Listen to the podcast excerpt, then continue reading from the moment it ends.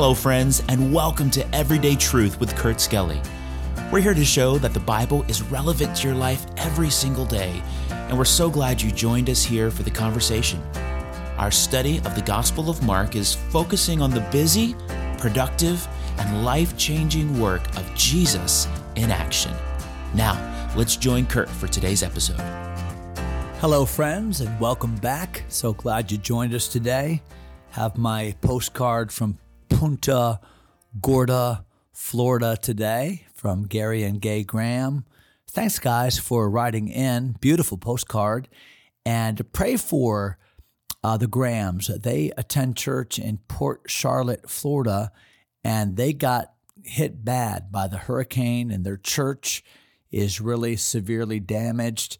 Uh, but that hasn't damaged their enthusiasm, their love for the Lord. And so, Grahams, thanks for listening to the podcast, sending me this beautiful postcard.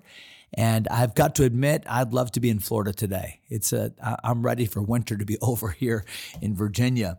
Uh, the older I get, the harder it is for me to stay warm. People think that my office is like a, a nursing home. I just keep it so warm. But hey, I'm fine. Judge away. I'm going to keep it warm. Uh, here we are in Mark chapter 9 in, in our Bible. And Jesus is dealing with a faithless group of disciples. We, we saw that in the story about the man who had the demoniac son, whom the disciples could not help. And then we see it again as Jesus reiterates the fact that he will die, he will be buried, he will rise again. That's the gospel message but they're not understanding. They're not getting it. This is so foreign to their understanding of who Messiah is, what they've always been taught, and they're afraid. Uh, they're afraid to ask him uh, clarifying questions. So I want you to pick it up here in verse number 33, uh, where the Bible says he came to Capernaum. So that should mean something to you by now. We've talked about Capernaum on many occasions. It was Capernaum that Jesus adopted as his headquarters after the rejection at Nazareth. Jesus had initially offered himself to his own people. We read about that in Luke chapter 4, but uh, they just couldn't believe that their hometown boy, the one with whom they had grown up, was the Messiah. And in essence, they rejected him. Their lack of faith astounded Jesus. There we are again on lack of faith. And Jesus instead chose to go to Capernaum. And in Capernaum, he did so many of his miracles. And we've talked about a number of them. But remember, Capernaum itself rejected Jesus. Oh, they accepted him for a time. They saw some great things happen. But there at that sermon at the synagogue of Capernaum, many of his disciples turned from him and walked away. We've already talked about this. This happened the day after the feeding of the 5,000. So great was the departure of the disciples from Jesus in Capernaum that Jesus actually called condemnation upon Capernaum. Woe unto you, Capernaum, he said about this city. If the mighty works which were done in thee had been done in Sodom and Gomorrah, they would have repented long ago in sackcloth and in ashes. So, with great opportunity comes great responsibility.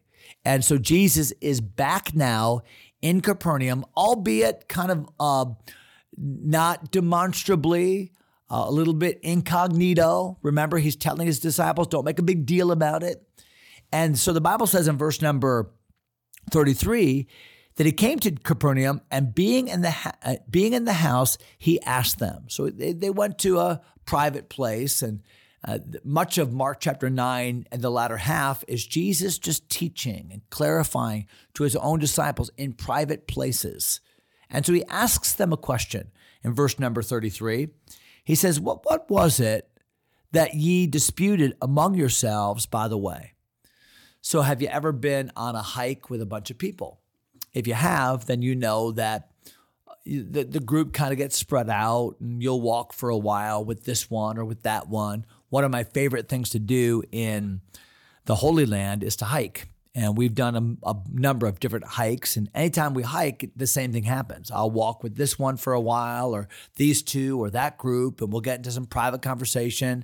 But this group's up here talking, that group's back there talking.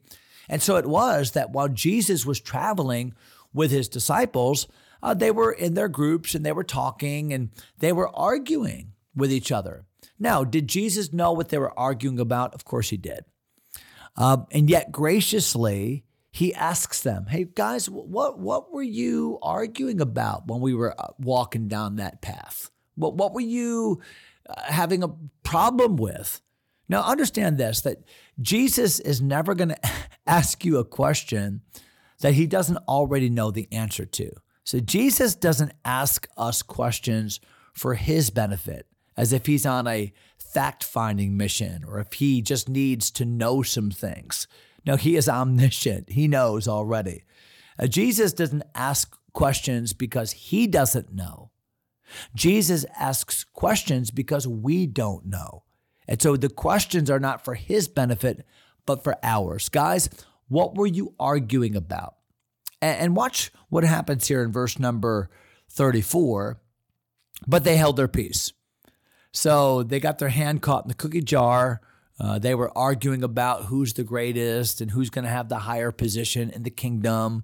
I mean, after all, they've identified Jesus as the Messiah. So they're still kind of staying on their preconception of Messiah. Well, I know Jesus is talking about death and suffering and all that, but we don't understand that. We're not going to ask questions about that. What we do know is Messiah ruling, reigning, general, king, and we get to have some notoriety because we're his key men. So they're arguing about greatness, aren't they? And when Jesus says, What are you arguing about? Well, it's it's a little bit self-condemning to say, well, Jesus, what we were arguing about is just how great we are, who's going to be the best. And yeah, it's a little bit um, humbling to have to answer that question. So Jesus asked the question. They held their peace. Nobody answered. For by the way, they had disputed among themselves who should be the greatest. So that they just could not find a, an adequate way to answer that question without making themselves look bad. So the next best, the best thing is just be quiet. Look at verse number 35.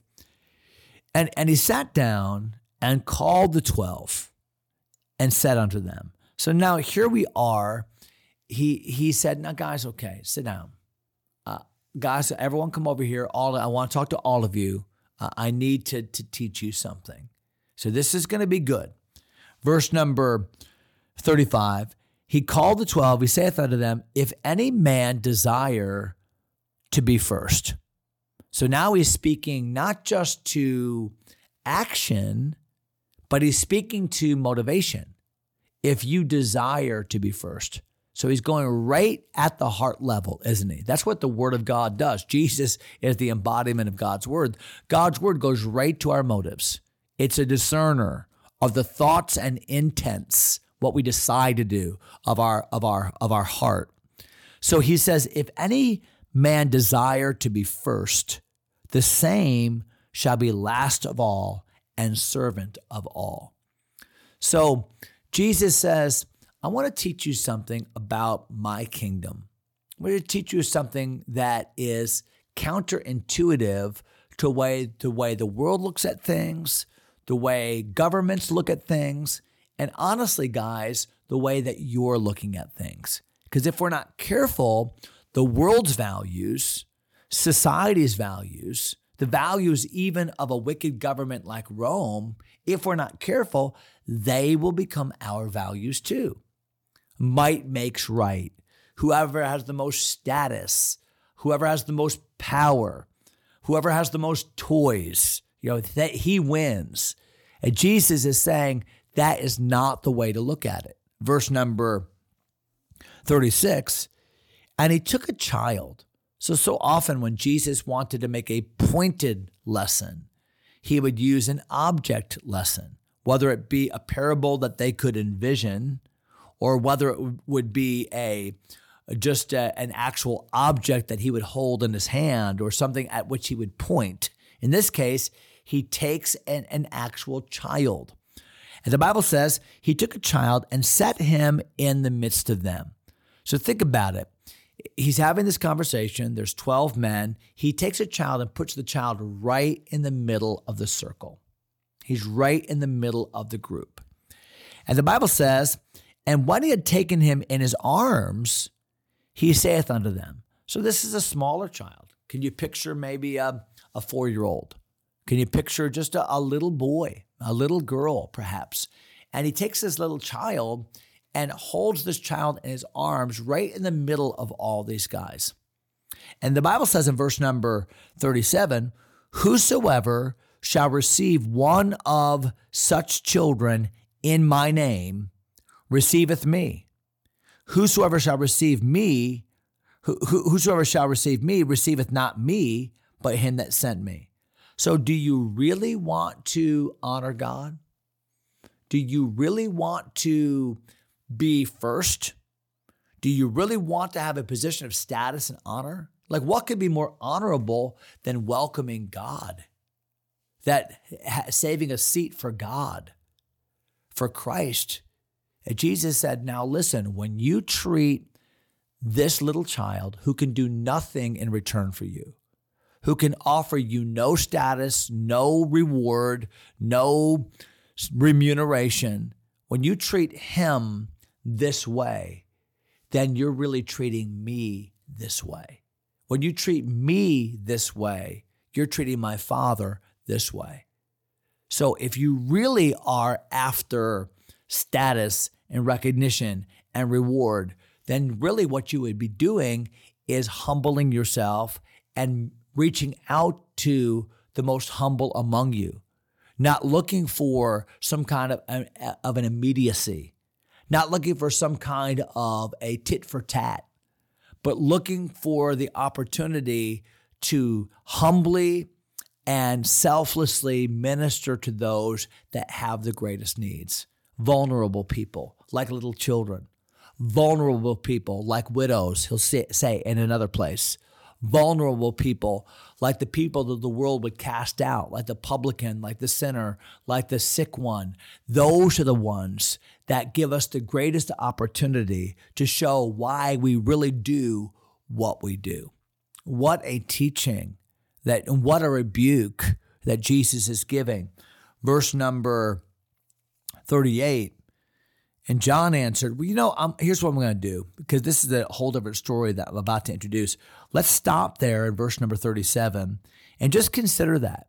Consider that one of the chief ways by which we minister to Christ, one of the chief ways by which we minister to God Himself is by the way we treat people that can do nothing for us in return. And it speaks so much to our our true motive, doesn't it? So, good teaching, I think a poignant lesson that Jesus gives his disciples here, and one that is just as applicable today as it's ever been. We'll come back to verse number 38 next time. Hope you'll join us for that. God bless you, my friends. Thanks for taking time to listen. If you enjoy Everyday Truth, go ahead and subscribe to the podcast or share it with a friend. Until next time, God bless.